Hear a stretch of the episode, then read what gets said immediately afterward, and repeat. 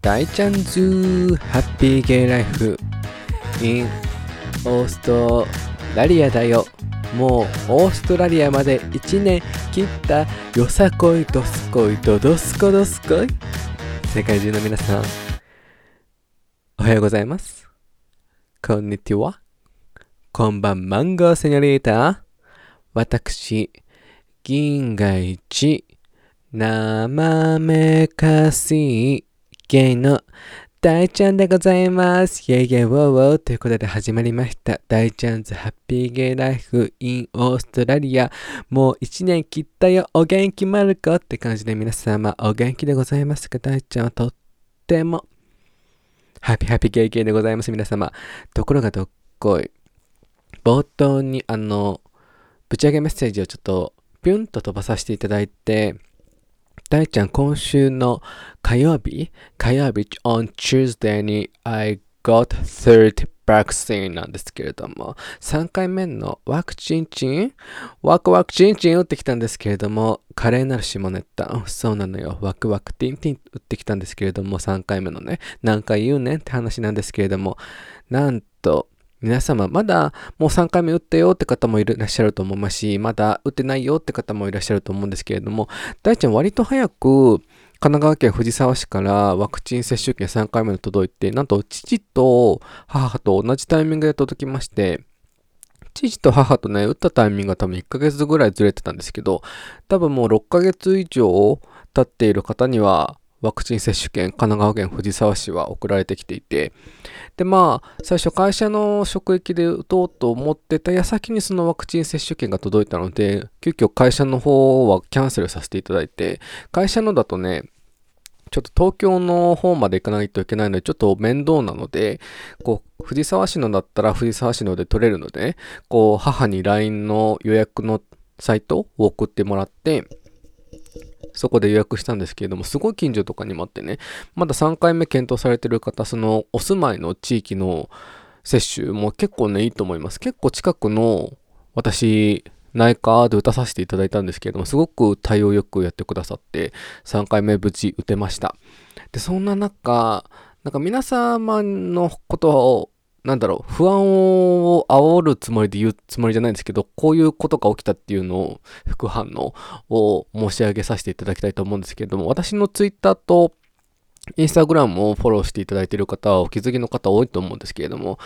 あの、3回打った中で大ちゃん、いっちゃん辛かったっす。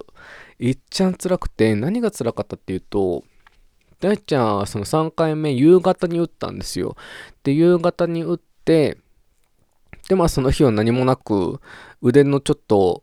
あの、なんだろう、筋肉注射だから腕のちょっと痛みぐらいで、あ、こんなもんかと思って、その日の夜まで何も起きなくて、で、普通に夜中まで友達とゲームやってたんですけどね、大ちゃんの親友と。で、次の日、まあ朝起きたら、まあ、I feel hot だったんですよ。すごくもう体が熱くて、あ、もうこれは来てるわと思って熱測ったら、朝の時点でも38度ぐらいあったかな ?38 度ぐらいあって、ああ、来たなと思って、1回目と2回目も大ちゃん熱出たんだけど、38度台出たかな？出たと思うんですけど、寝たら下がったタイプなんですよ。1回目のも2回目も。あだから今回も、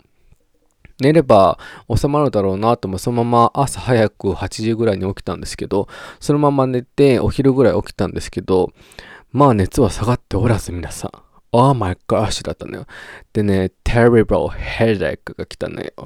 もう頭痛がね、尋常ない頭痛が来て、本当に久々にあのひどい頭痛を味わって、もう結構辛くて、で、カロナールを母が持ってたので、カロナール、カロナール飲んだんですけど、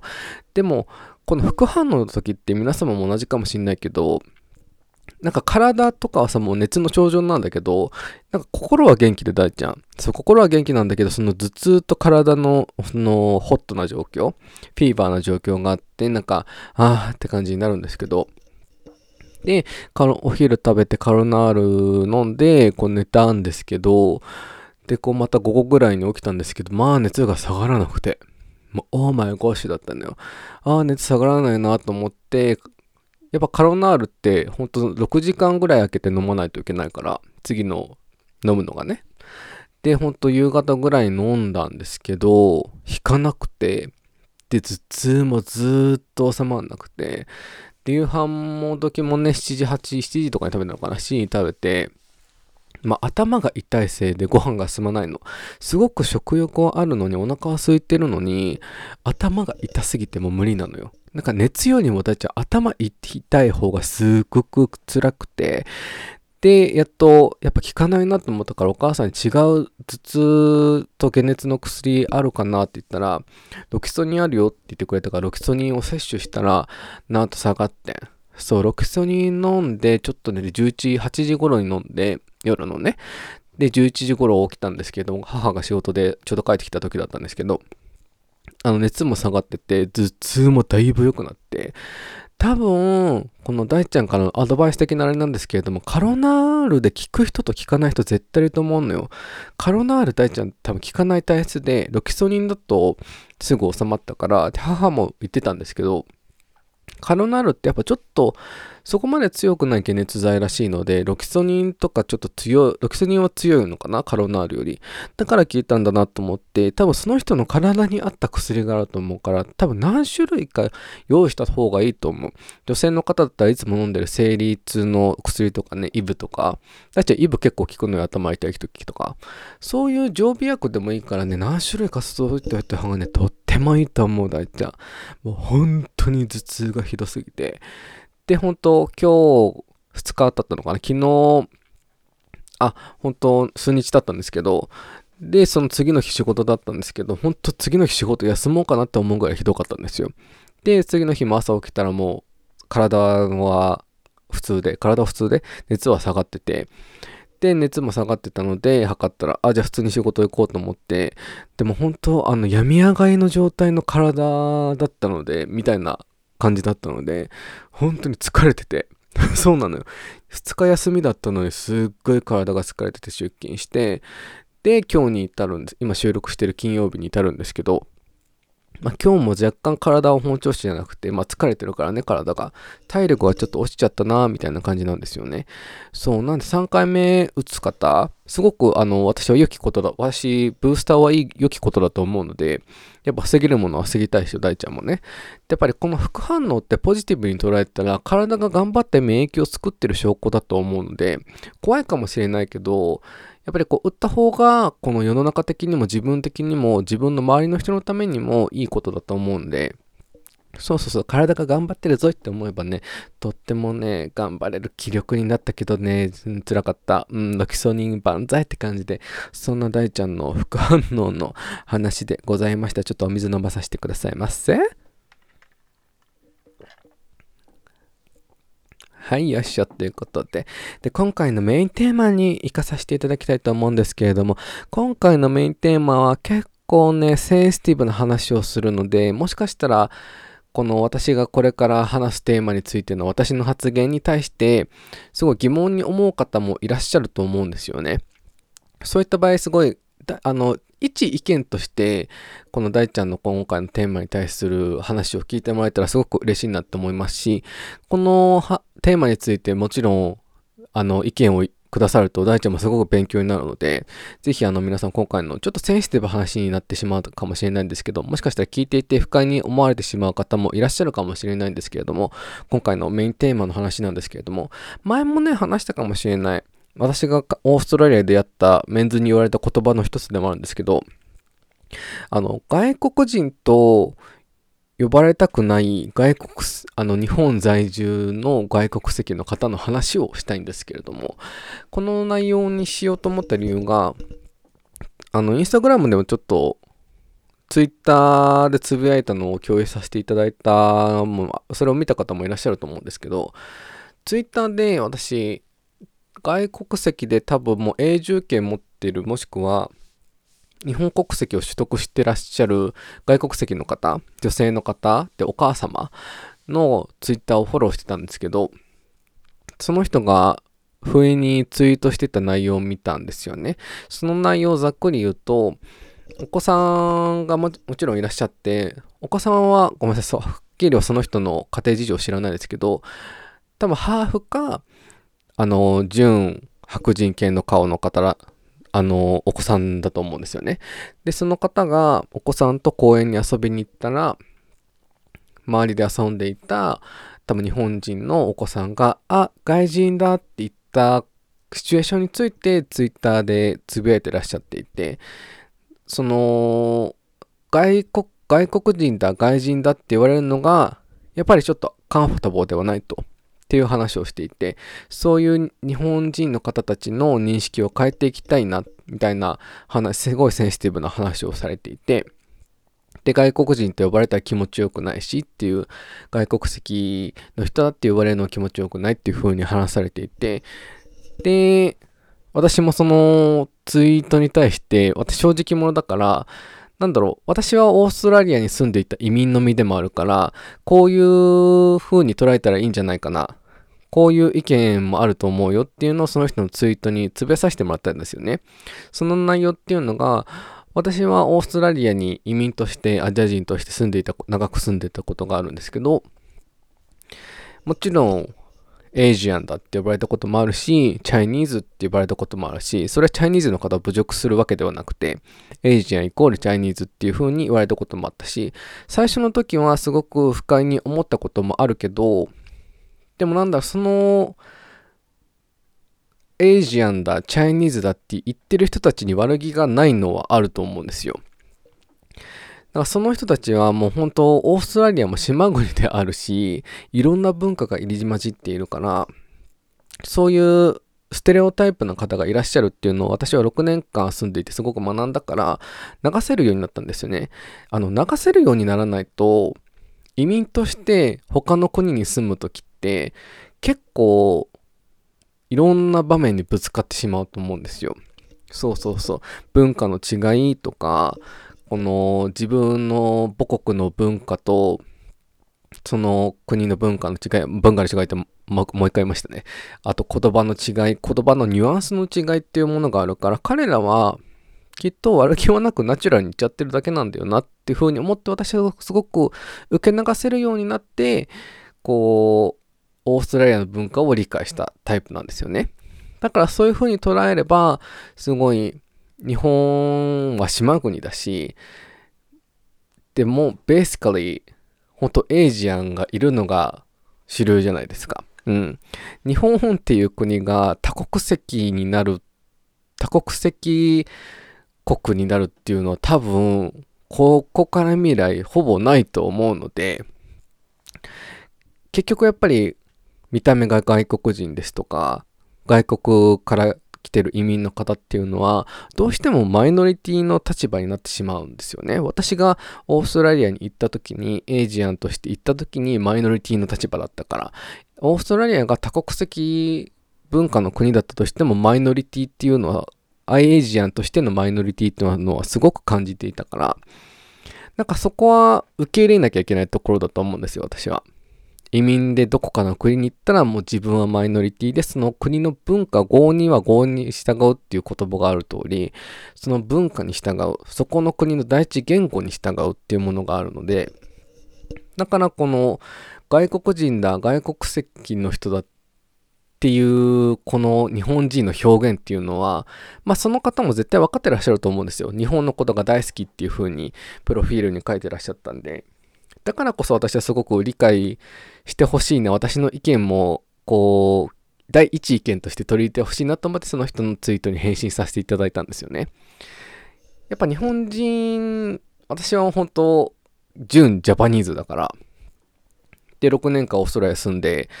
オーストラリアの文化を、だけど、オーストラリアの文化しか知らないけど、あ、こういう文化の違いがあるんだっていう学びでもあるから、なんだ、日本ってやっぱ島国なので、やはりこの、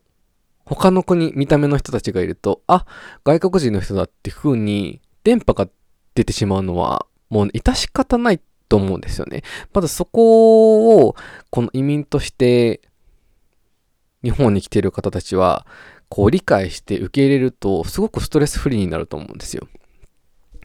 なんかそうだよ、外国人だよ、イエーイみたいな風になれば、全然受け流せると思うし、それが逆に、うん、そう、外国人だけどね、日本だから好きだからね、みたいな風に受け流せることも大事だと思うから、なんかその人も公園で、あ、外国人だってお子様が言われた時にも、でもね、日本国籍なんだよとか、日本人なんだよ。え、そこでなんでなんでって他のね、日本人の子供たちが話してくれた時に、こう、教えることもできるじゃないですか。そう。で、そう言えば自分お子さんのことも守れるし、守れると思うんですよ。そう、だからなんだろうな。私はその人が日本大好きっていう風におっしゃられてて、多分日本の永住権、日本の国籍を持ってる方で、何がショックだったかって、そこの外国人、外国籍の人だってこう言われることに対して意見を言ってることが大ちゃんはすごく私はすごくショックで、まずその外国人の外国籍だって言われてしまうっていうその日本人の差がっていうのをすごい理解してくれていたらすごく嬉しかったなと思うんですよ。そういう日本語だからさ。だとしたら、もあの、外国人の人は外国籍の人だって呼ばれたくなかったら、じゃあ日本に住んでる、こう、外国に興味ない人たちとか、英語に興味ない人たちとか、その他の国の言葉に興味ない人たちはどうやって移民の人、もしくは外国籍の人を表せばいいのって話なんですよ。見た目だけで、あ、アジア、あの、アメリカ人だ、イギリス人だ、もしくはアジア圏の、あ、韓国人だ、中国人だ、アラブ出身の人だ、なんてわからないじゃないですか。ってなった時にすごい、ハイエクスペクテーションだと思うんですよ、私は。すごい期待値が高いなと思って。私は本当オーストラリアに住んでた時に、こう自分のことを一発でジャパニーズで別れよっていう風に思ったことがなくて、向こうに住んでる人たちに。なんかアジア人だね、みたいな感じで最初はなると思うんで、最初からジャパニーズだねってなったら、きっと結構目が肥えてる人だと思うし、日本が好きな人と、人とかアジア圏が好きな人だと思うので、だからそこら辺をね、期待しすぎてしまうと、うーん、難しい問題になってしまうから、そこをやっぱり移民としている立場として、まあお子さんは多分日本国籍の方なんですよ。だけど、やっぱり、やっぱちょっとそのライフステージが日本生まれのアイエジアン側の日本人の人と、日本、親が日本国籍を取得した白人系のご夫婦、で、お子さんは日本で生まれて日本国籍っていうのは、周りからしたらわからないし、見た目、あの、ね、わからないから、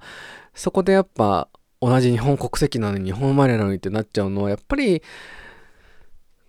こうライフステージが違うからそこでやっぱ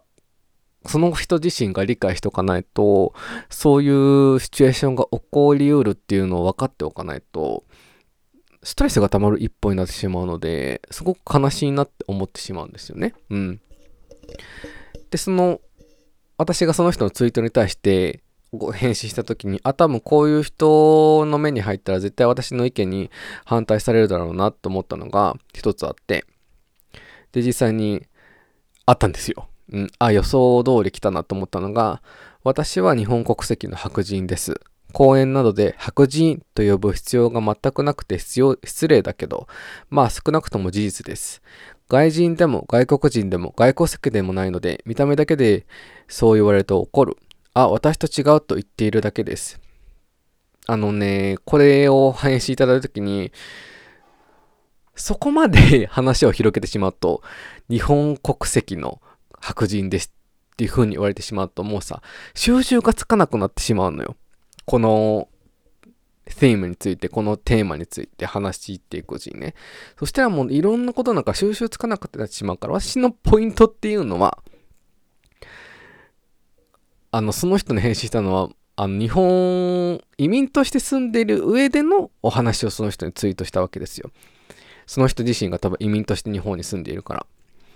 だけど、こういった風に日本生まれ国籍の白人ですって言われてしまうと、もうね、収集がつかなくなってしまうから、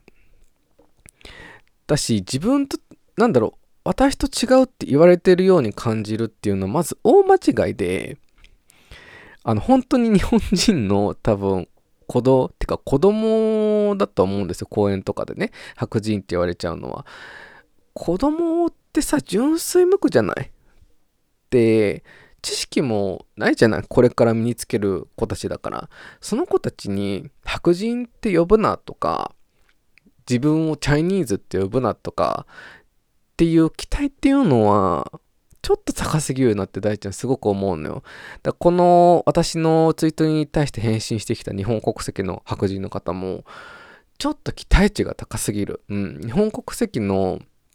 白人の方かもしれないけど、やっぱりすごく申し訳ない発言になってしまうけど、純ジャパニーズで生まれてきた人たちと、ご両親が白人系で日本で生まれて、まあ日本人のように生きてきた人だと、やっぱりこう変わってしまうから、そこで、あの、自分を純ジャパニーズの人とこう並べた時に、やっぱり比較が生まれてしまうじゃないですか。ってなった時に、そのやっぱり自分自身のマイノリティとしてのこう生き方っていうのをストレスフリーな生き方受け流し方っていうのを見つけていかないとその国のことが嫌いになってしまうと思うんですよ。その人もあなんで日本の文化日本生まれだけど日本の文化ってこうなんだろうすぐ白人っていう外国人っていうってなってしまうともうとてもキリがなくて嫌になってしまうと思うんですよ。実際私もそうだったからオーストラリア住んでる時に本当に日本食スーパーで働いた時にチャイニーズって言われたこともあるし白人系の子供にチャイニーズって言われたこともあるしもちろん大人の白人系の人にもああいうチャイニーズって言われたこともあるしそういうことが積み重なってオーストラリアが嫌いになった時期も私あったんですよ。うん。なんかもう住みたくないなとか、嫌だなとか、好きになれないなっていう時期あったんですけど、やっぱり限界突破をして、あ、でもしょうがないよね、私移民として来てるしっていう風に理解をできたら、すごく楽になれたので、やっぱりそこを移民として、やっぱり私が多分ゲイっていうアイデンティティの差があるから、このマイノリティとしての受け流し方とか、理解のしこうすれば自分がストレスフリーっていう術を多分、どちらかというと身につけてる方だと思うから、本当これからね、ワーホリも行きやすくなっている時期ですし、留学も行きやすくなってるから、移民として海外に行かれる方も多いと思うんですけど、自分が移民でマイノリティであるっていうことを一回飲み込むとすごく心が楽になるので、だって自分が移民としてマイノリティとしていくってことは、その国の文化をまず理解しないといけない。で、えー、その国の第一言語のニュアンスを理解しないといけないとかっていう風のがすごくあると思うんですよ。そうそうそう。だから本当、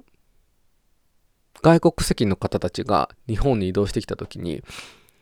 私たちジャパニーズネイティブが悪気なく言ってることとかもニュアンスで言ってることとかも、やっぱりそこを理解しようとすれば、心が楽になると思うし、私も英語でストラストラグルしたのが、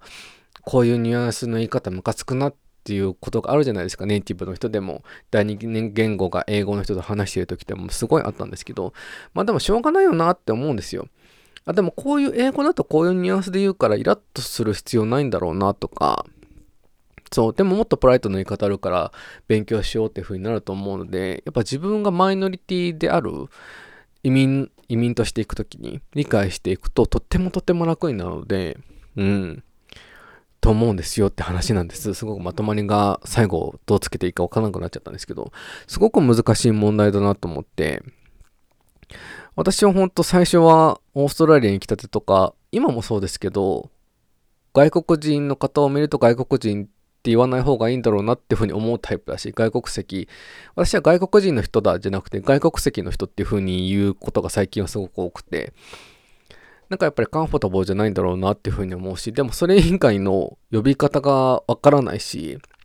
逆にホワイトの人だとか、ブラックの人だとかっていうのも失礼じゃないですか。かといえばその人たちがどこ出身かもわからないしね。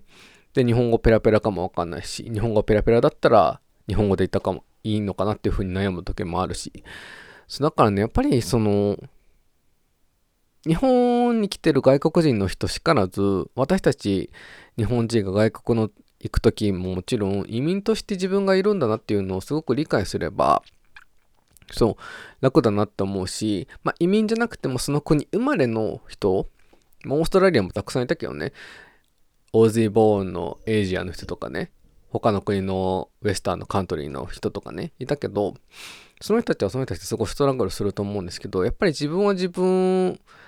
のアイデンティティをちょっとマイノリティだなっていうのをすごく理解して飲み込んで受け流せば多分生き方がすごく楽になるから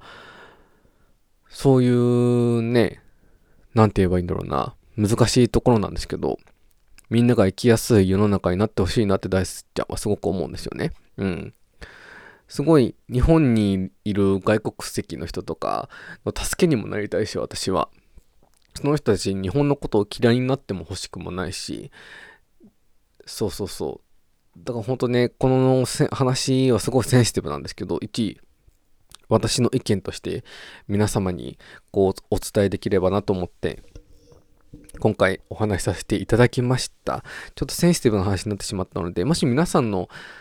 ご意見、私はこう思いますとかっていうのを、もしお聞かせできればすごく大ちゃんすごく嬉しみまる子でございますっていう感じで、今回のね、メインテーマは、ここら辺で締めくくらせていただこうと思います。皆さんもありがとうございます。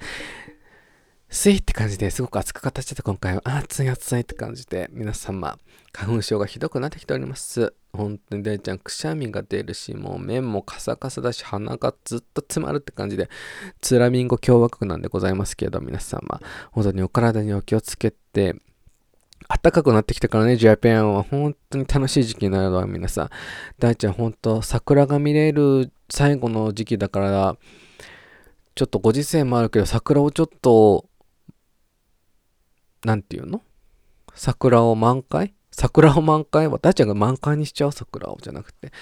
桜満載？エンジョイしようと思いますので、今年はね、ってな感じで、今回はね、ここら辺で終わらせていただこうと思います。最後に皆様、大ちゃんの SNS のフォローよろしくお願いします。そちらが、インスタグラムが、大ちゃんみ0520、大ちゃんみ0520、ツイッターの方が、大ちゃんみでございます。スペルの方が DAICHAOMI でございます。そして、E メールの方が、大ちゃんみ0520、アットマーク Gmail.com でございます。ぜひ今回の、あの、テーマについての感想と質問と、あ、感想？もしくは他に質問等々ございましたら、ぜひ皆様、あの、E メールと、ダイレクトメールと送ってくださるすごく楽しみ、楽しみで、嬉しみでございますね、皆様。そして、YouTube チャンネルの方の皆さん、登録よろしくお願いします。なんとそちらチャンネル名をちょっと変えさせていただきました。シンプルにわかりやすいのいいかなと思って、ちょっと待ってくださいね。そう、シンプルに分かりやすい方がいいかなと思って、銀河一、生めかしいゲイ、大ちゃんっていう風にチャンネル名を変えさせていただきました。皆様、以後お見知りおきをぜひチャンネル登録、もしくはコメント、高評価お願いいたします。最近ね、ゲーム配信をすごくしてるんですけれども、大ちゃん、あの、メンタルは強い方なんですけど、ゲーム配信をすると、チャンネル登録者数がなぜかすごく減るっていう現象が起きるんですよね。まあ、すごく悲しくて、涙ちょちょ切れって感じなんでございますけれども、なんだろうね。うん、すごい迷ったの。ゲーム配信やめた方がいいのかなっていうふうにも思ったんですけど、やっぱり私のこの SNS の発信のモットーとして YouTube しかり、ポッドキャストしかり、やっぱりテーマ関係なく、私が楽しいと思うことを伝えたいってことを皆さんもハッピーにできるっていうことをこうシェアして、私が楽しんでることを伝えたいことそして一緒にハッピーになれると思ったことで、皆様が一緒にハッピーになってもらえたらすごく嬉しいなと思うので、なのでゲーム配信も続けていこうかなっていうふうに思っておりまして、本当にゲームが興味な方もいらっしゃると思うんですけど、もし私のゲーム配信でゲームに興味を持ってくれたらすごく嬉しいし、ゲームでの大ちゃんの会話がすごく面白いから夢中になっちゃうゲームにはあまり興味ないけどっていう方もね、いらっしゃってくれたらすごく嬉しいので、ぜひ皆さんチャンネル登録していただけると、すごいお手数なんですけど、チャンネル登録をしていただけるとすごく大ちゃん嬉しいんです。朝夏子ですって感じで。なんで本当に、なんで自分、本当に、あの、同じこと言うようなんですけど、私が楽しいと思うこと、伝えたいこと、皆様ハッピーにしてでしてあげたいと思うことをシェアして皆様がそれでハッピーになってくれるとすごく嬉しいなと思うんで自分を曲げずにこれからも SNS の発信等をやっていきたいと思いますね。ぜひ皆様、ゆめこ、お見知りおきを、あのー、インスタのフォロー、ツイッターのフォロー、ポッドキャストのサブスクライブ、そして YouTube のサブスクライブもしていただける大ちゃんもすごいもう嬉しすぎて多分脇毛ボーボーになっちゃうから皆さん。よろしくお願いしますって感じで今回はここら辺で終わらせていただこうと思います。ではでは皆さんお体にお気をつけてあげな。ぶち上げな。1週間はお過ごしくださいませ。バイバイキーン。ありがとう愛しい人よ